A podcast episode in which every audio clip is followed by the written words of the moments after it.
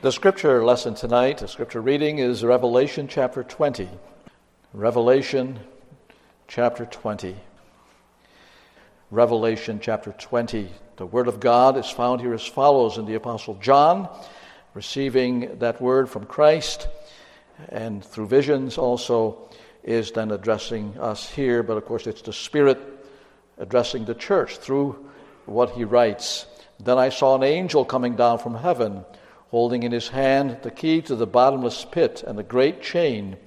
And he seized the dragon, that ancient serpent who is the devil and Satan, and bound him for a thousand years, and threw him into the pit, and shut it and sealed it over him, so that he might not deceive the nations any longer, until the thousand years were ended.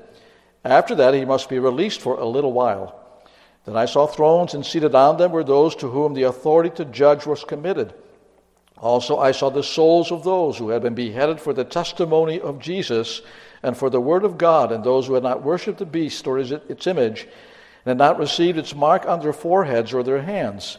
They came to life and reigned with Christ for a thousand years. The rest of the dead did not come to life until the thousand years were ended. This is the first resurrection. Blessed and holy is the one who shares in the first resurrection. Over such, the second death has no power but they will be priests of God and of Christ, and they will reign with him for a thousand years. when the thousand years are ended, Satan will be released from his prison and will come out to deceive the nations that are at the four corners of the earth, Gog and Magog, to gather them for battle. Their number is like the sand of the sea. And they marched up over the broad plain of the earth and surrounded the camp of the saints in the beloved city. But fire came down from heaven and consumed them. And the devil who had deceived them was thrown into the lake of fire and sulfur, where the beast and the false prophet were, and they will be tormented day and night forever and ever. Then I saw a great white throne, and him who was seated on it. From his presence, earth and sky fled away, and no place was found for them. And I saw the dead, great and small, standing before the throne, and books were opened. Then another book was opened, which is the book of life. And the dead were judged by what was written in the books, according to what they had done. And the sea gave up the dead who were in it. Death and Hades gave up the dead who were in them. And they were judged, each one of them, according to what they had done. Then death and Hades were thrown into the lake of fire. This is the second death, the lake of fire. And if anyone's name was not found written in the book of life, he was thrown into the lake of fire. So far, the reading of God's holy and inspired word this afternoon. May He bless it and also our reflection upon it uh, to our hearts. Dear people of God, you probably know that we read every single day in our newspapers or hear over television or radio programs news about persons who have committed crimes uh, or some violation of the law and who stand come to stand before a judge for trial. Persons charged with a crime are entitled in our country to a trial before a jury and a judge. And the prosecuting attorneys, of course, then present the evidence against them, and defense attorneys represent the accused and defend their case. Sometimes a trial lasts only for a day, other times it can go on for months, especially if it's a high profile case involving a well known person, for example, often it turns into almost a, a show eagerly followed by the media and many people. But all on trial must, at some point, stand before the judge to be pronounced guilty or innocent. And that moment when that announcement is made is always a dramatic one family and friends of the uh, accusers, or those hurt by a crime, as well as the family and friends of the accused, are usually present there to hear that final pronouncement or sentence of the judge. Because the judge's sentence, including the penalty that he metes out, or if it's vindication that he announces, that's the end of the matter unless appeals are subsequently made, which often happens, as you know, and it may be that a sentence is reversed.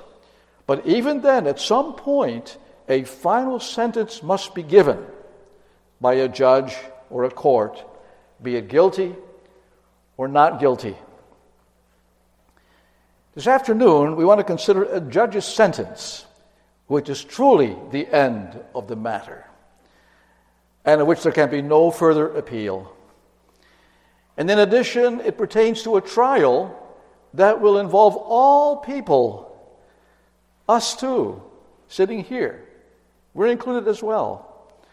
The world's greatest trial is still to come, in comparison to which all earthly trials are as nothing. It will occur when all persons who have ever lived will come to stand before the judgment seat of Christ, our Lord, and receive from Him the sentence which is due them. It will happen on the day that the Bible calls the day of judgment, or often we simply call it Judgment Day. And it is surely coming. As we confess in the Apostles' Creed, in the words of the Creed, we believe that Christ shall come to judge the living and the dead. And what a day that will be.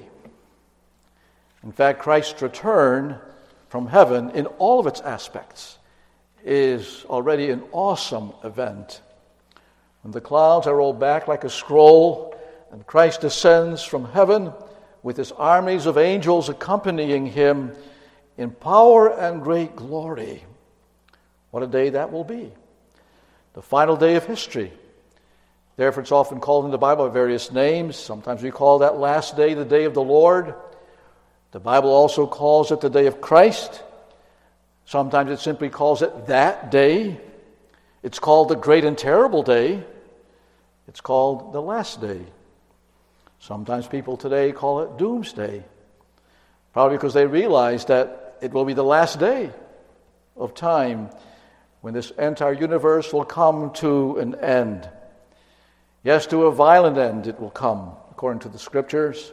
This present earth will be destroyed by a cataclysmic fire, as the Bible indicates, and then a new heaven and a new earth will replace it. A new creation will emerge. But before all of that happens, there will also be a final judgment of all people. And it's interesting, you know, that the Heidelberg Catechism in Lord's Day 19, which we read earlier, uh, focuses only on that aspect of Christ's return. The only question that it asks, as you heard in Lord's Day 19, pertaining to the return of Christ, is simply how does Christ return to judge the living and the dead comfort you? Yes, it's noteworthy how the Catechism speaks here of that final judgment it speaks of this, you notice, as a comfort for the Christian. The Heidelberg Catechism, you may know, has as its primary theme our Christian comfort. Expressed in that way in the first question and answer what is your only comfort in life and in death? And that only comfort is that we belong to our faithful Savior, Jesus Christ. And that comfort also extends to the final judgment of Christ then. Then too, He is our comfort and belong to Him is our comfort. And I'll say a little more about that comfort aspect of the return of Christ, of His judgment, later on in our message. But you know, it, it stands in sharp contrast to how many people view the judgment day. Most people in the world, I would imagine most unbelievers among them, secular, don't, they probably don't even think much if ever, about a last judgment day. For them, that means nothing. They may think that's just poppycock, that's just what we say, but that really won't happen. But among Christians, too, at least those who profess to believe the Bible, there also are many who don't like to think much.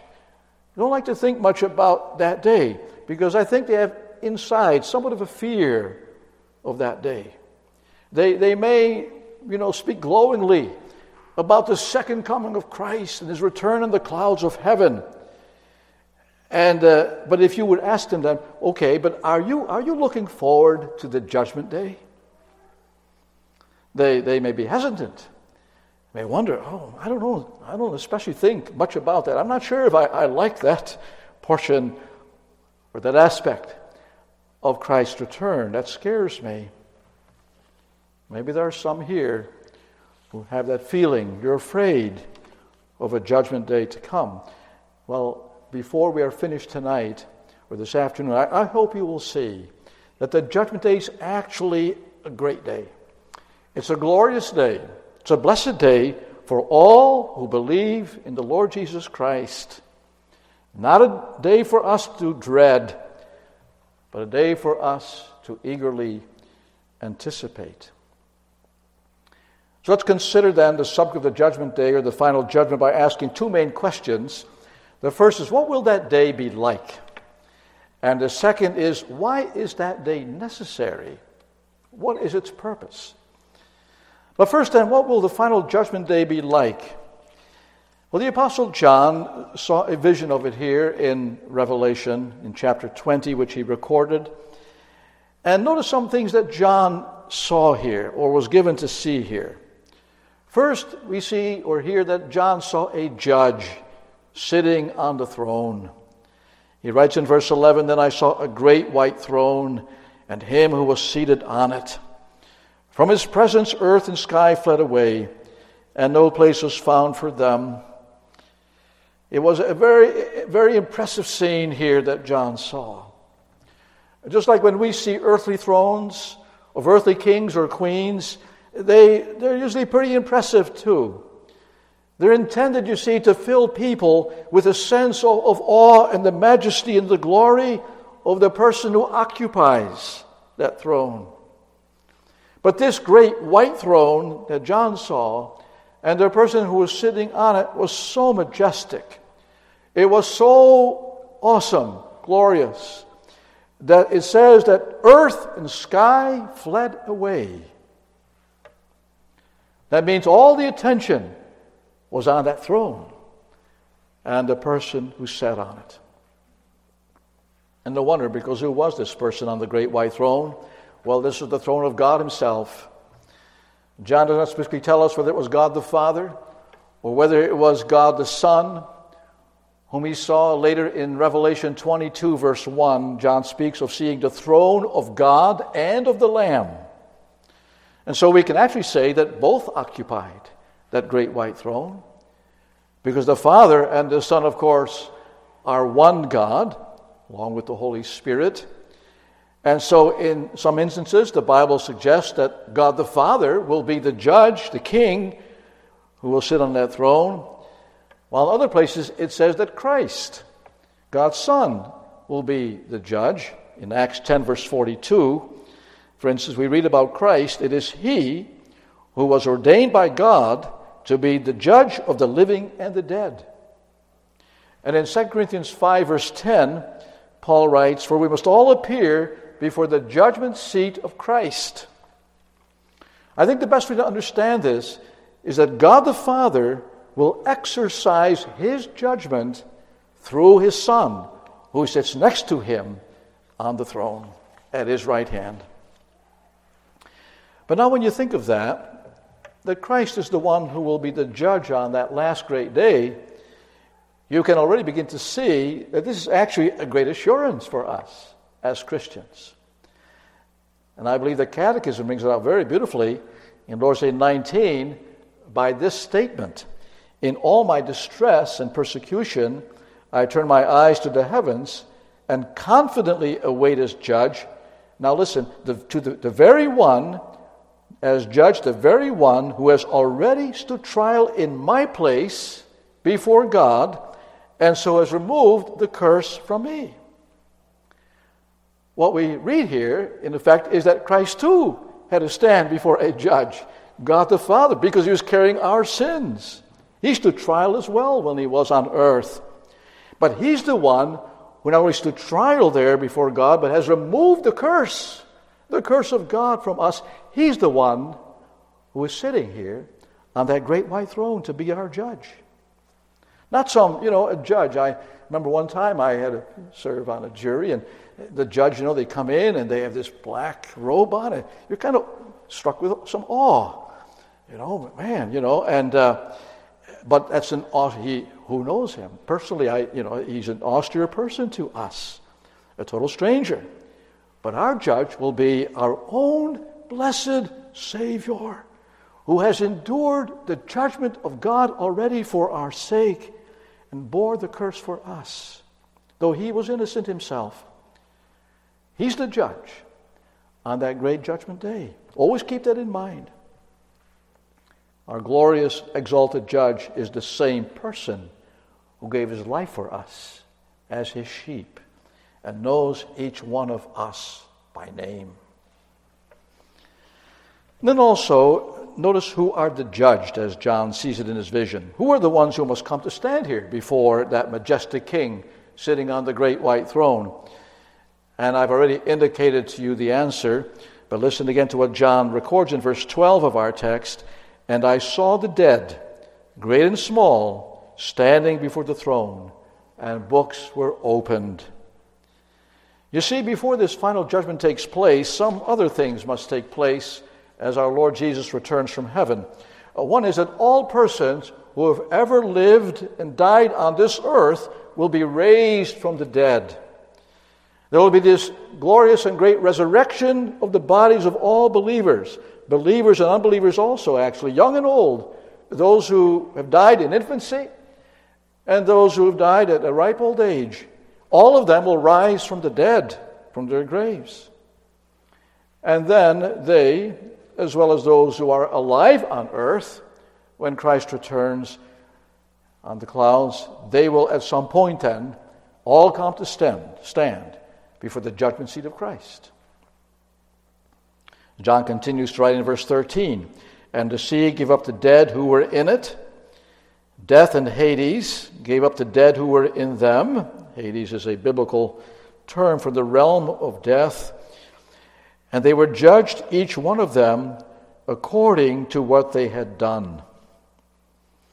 So this indicates that no matter how famous or infamous, however mighty or weak a person may have been on earth, every one of them will have to appear before the judge on the throne to be judged according to what they have done.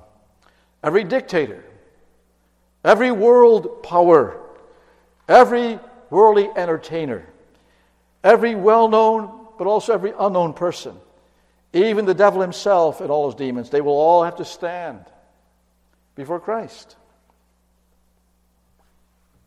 When you think of that, what a tremendous multitude that will be to appear before the throne of Christ.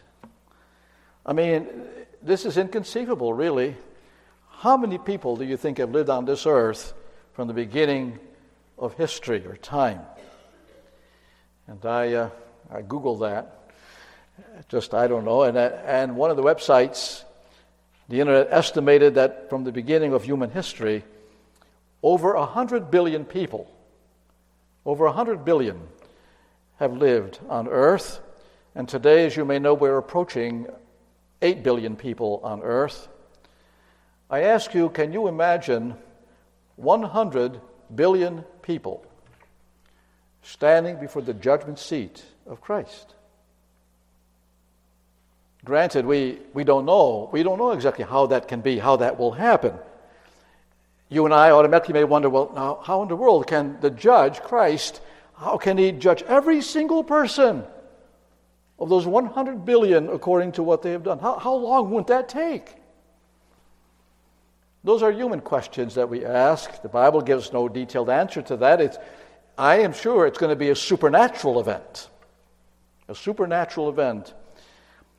But what we do know, biblically, is that everyone, everyone will have to stand before the judge. No one will be exempt from or escape that final judgment. Then the next question is how will all those persons be judged by Christ? That is to say, what will be the standard for his judgment? And well, John writes this in verses 12 and 13 and books were opened. Then another book was opened, which is the book of life. And the dead were judged by what was written in the books, according to what they had done. Now, what are those books? We don't have to think that uh, Christ will have literal books in his hands. to rec- that record every single deed that every person has ever committed on earth. You have to remember this is a vision. This is a vision that John saw here. So he saw Christ holding these books, but what it really represents is simply that Christ has an infinite record and knowledge of everything and of everyone and what they have done. He knows all people and all their lives, all they have done, because He is infinite in His knowledge. And so this judge will be able to judge all people with a full knowledge of their deeds. And it says here, He will judge them according to what they have done. You may ask, well, doesn't the Bible say that we're not saved by what we have done? We're not saved by our good deeds. We're saved by grace alone. Then why would Christ judge us too, because we'll be there too, according to what we have done? And certainly it's true that we are saved by the grace of God alone, and that salvation can never be earned by our works. But when the Bible speaks here of all persons being judged according to what they have done, you have to keep two things in mind here. And one is that this, of course, would also include, first of all, in fact, whether they have believed in Jesus Christ or not, whether they have given their lives to Christ, whether they have truly trusted in Him for their salvation. They will, first of all, we will all, first of all, be judged as to whether we have indeed put all of our hope and faith in Christ. But then, secondly, we also have to remember that God does judge us, or Christ will judge according to how we have lived. And why is that? Because He will determine the measure or degree of our reward or punishment according to what we have done. There are different degrees of reward and punishment. You realize that the Bible talks about that God will mete out those who come to stand before Him, those after believing Him, who served Him faithfully on this earth, will be rewarded accordingly. And if you think of the parable of the talents, you remember that the servants in the parable who have been commissioned by the king to, to use their talents for him, they received different rewards from the king when he came back. Some received a greater reward than others while others received less. And there was even one, of course, who received nothing. He was cast away. Remember, though, that it's only by God's grace alone that He does reward us according to what we have done, not due to our own worthiness. And then also, those who have not believed in Christ, they will all be eternally lost. But even among them, the Bible indicates that some will be punished more severely than others. Jesus even said once, which is kind of an amazing statement when you reflect on it. Jesus said once that it will be more tolerable in the day of judgment for the wicked people of Sodom and Gomorrah than for the unbelieving Jews who rejected him. Those in our world, people of God, who've never heard the gospel, will not be punished as severely as those who've heard the gospel but refused to accept it. And so, in the final judgment, justice will be meted out to every person. Yes, Christ is just. He won't overlook anything that we have done or said or even thought, whether it is good or evil. And you know, when I think of that, that should prompt us, shouldn't it, to live our lives as best we can to the glory of our Savior. That we should all be rich in our good deeds, and our life of service to Christ will be rewarded according to what we have done. But then there's another side too here, because then John also adds that another book was opened by the judge on the white throne, and that was what he calls the book of life. And what is the book of life? It's the book that contains all who are saved by Christ and receive from Him the blessing of eternal life. Hence, it's called the book of life.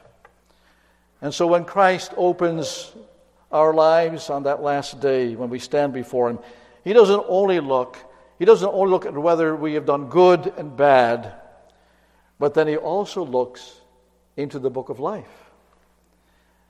And what does that book say?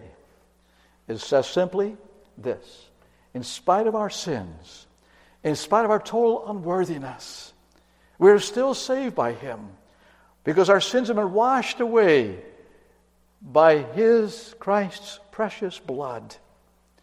We've been made just in His sight, made righteous before Him. Yes, our name is in the, if our name is in the book of life, it means simply that we have received the gift of life, everlasting life, from our Lord Himself. And it makes me always think when I read about that book of life, and if our name is there, it makes me think of that gospel hymn that I think most of you probably, or many of you have certainly heard as well, which is really a hymn that asks you some questions. And it's this Is my name written there? Is my name written on the book white and on the page white and fair? In the book of his kingdom? Is my name written there? And is your name written there? In the book of life. And so that will be opened by the judge, so that he indeed will say, These are my people. These are the ones I have saved by my precious blood. They belong to me. They will receive eternal life. So, what have we seen so far this afternoon?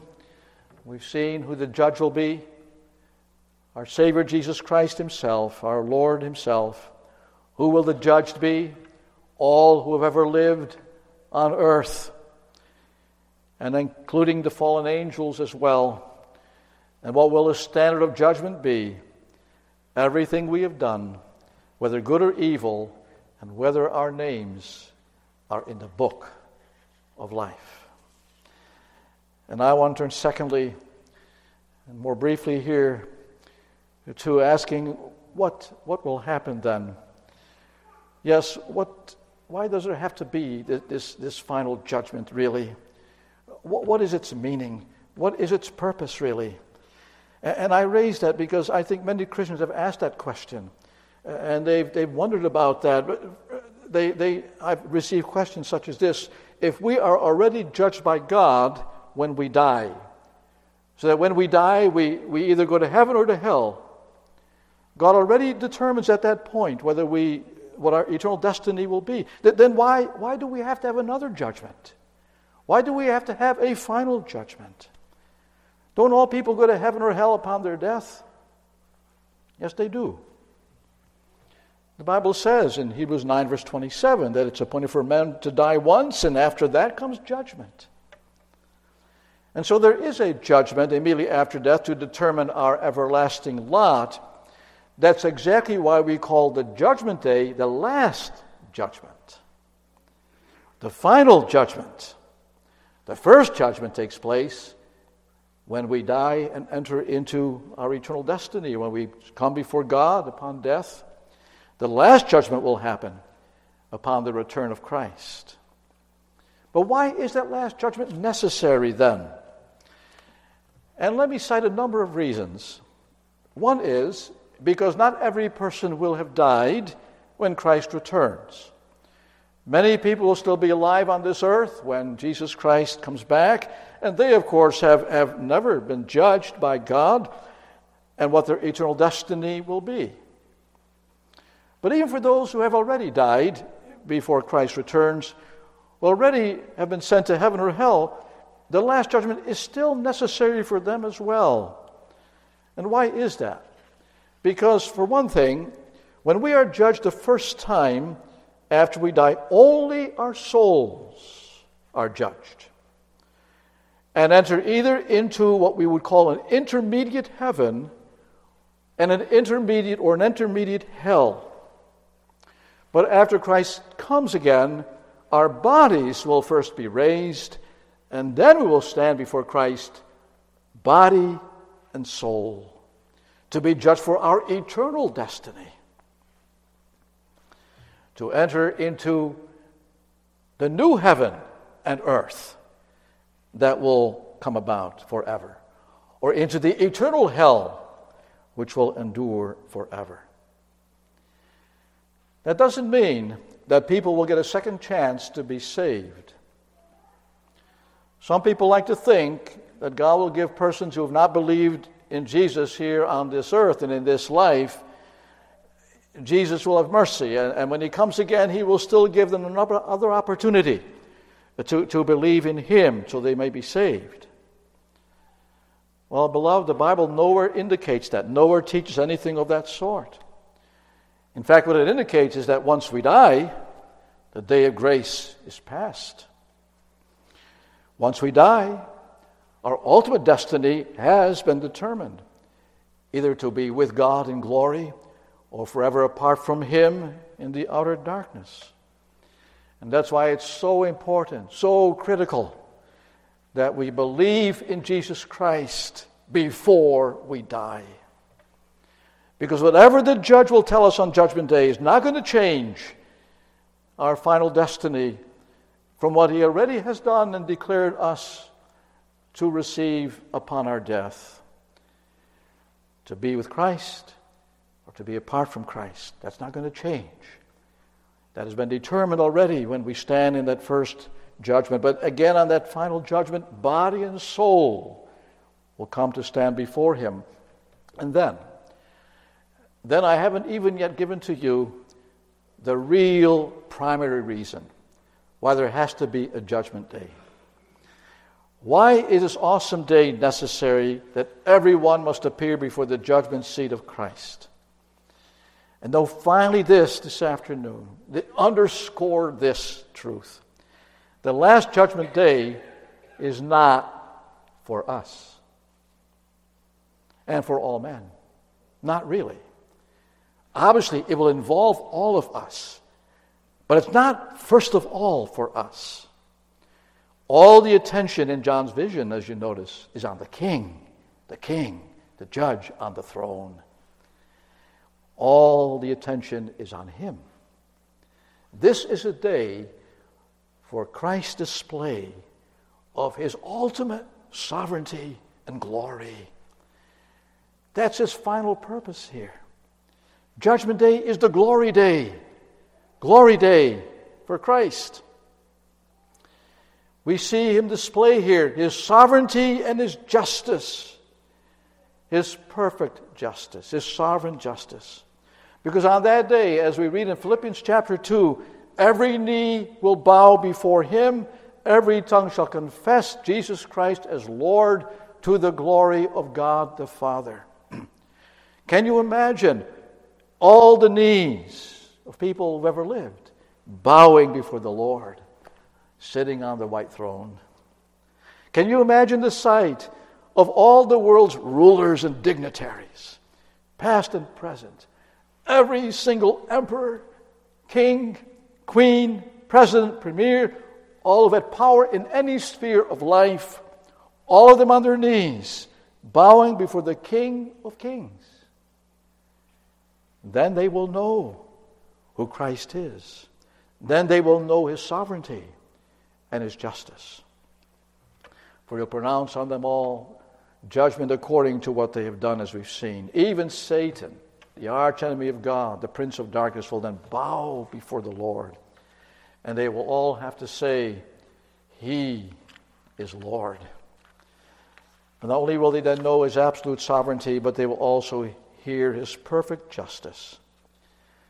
Judgment Day is really necessary to set the record straight, to make clear before the entire world that God is just that every person therefore will receive from him their just due. Millions of people, millions of people, as you know, have suffered in history from wicked rulers, from depraved oppressors who've defied God, who've massacred millions. Hitler ordered this massacre of six million Jews. Stalin, 35 million when he ruled over the Soviet Union. And some may have gotten away with it on earth, but not before the throne of Christ.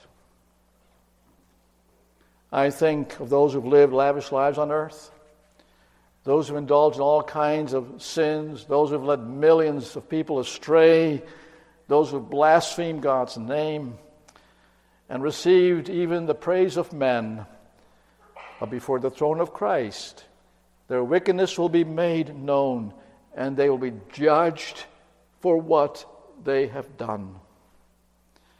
Everyone, even those eternally condemned, will then have to say, Yes, Lord, you are righteous. You are just. And you and I too will then bow the knee before Jesus Christ, the judge on the throne, and we too will proclaim his justice and his righteousness. But there's one key difference between believers and unbelievers on that last day. Believers will praise Christ, praise Christ. And not only for his perfect justice, but they will praise him, sing his praise for his great mercy, for his magnificent grace. Yes, on Judgment Day, Christ will show his ultimate love and mercy to all who have believed in him. And the whole world will see it. But those who belong to Christ, they will sing it. Despite everything we have done, despite all our unworthiness, the judge will say to his own people, Come, you blessed of my Father Enter the kingdom I have prepared for you from the foundation of the world. For I've saved you by my blood. I've died for you, so that you can be mine forever. And you can live with me in my new creation.